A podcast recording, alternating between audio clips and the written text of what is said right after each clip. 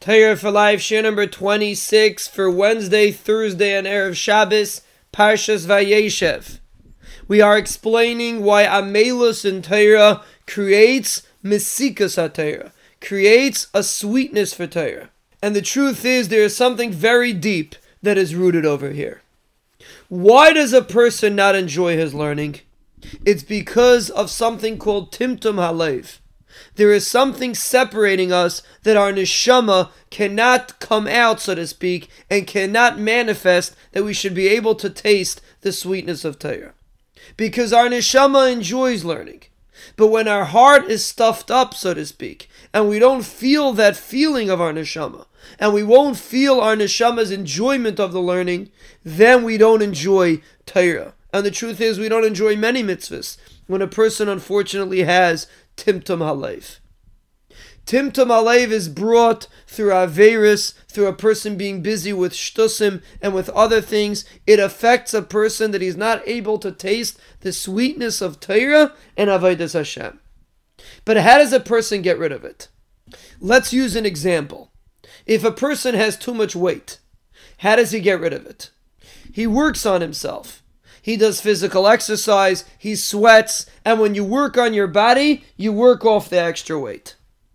With Ruchnius, it's exactly the same thing. If you want to get rid of this extra baggage, so to speak, this timtum halev that is blocking your heart from appreciating Torah and mitzvahs, you have to put effort in. You have to sweat. You have to do exercise. And when a person puts efforts, he runs off those extra calories, so to speak, of timtum halev. And that is the depth of where Amelus B'Torah comes in. When a person toils over Torah, and again we explain, it doesn't have to be that a person is learning Reb Chaim or a person is learning something very deep.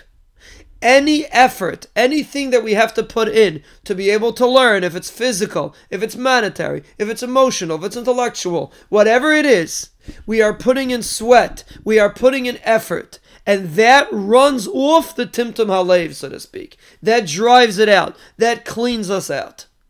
And that is another reason why putting Amelus in Torah has such an impact on us. Because although we don't feel it, we don't necessarily feel so special when we get up early, when we put in some effort into Torah. But every time a person puts in effort, he is driving Torah into his heart. And he is taking away the Timtum Halev. He is exercising and running off all those calories, so to speak, that block us from tasting Torah and other mitzvahs. And with effort, with effort in learning, when it's difficult to learn, just like if a person's lifting weights because he wants to lose some pounds, and the bigger the weights, the harder he's working, the more he's going to lose when he exercises. The same way it is with learning. When it's difficult to learn and you have to push yourself, Either it's because you have to get up early or the learning itself is not enjoyable. When you push yourself, you are lifting, so to speak, spiritual weights. And you are cleansing yourself from the timtum halev that we get from the other things that we have done. And that ultimately brings sweetness of Torah.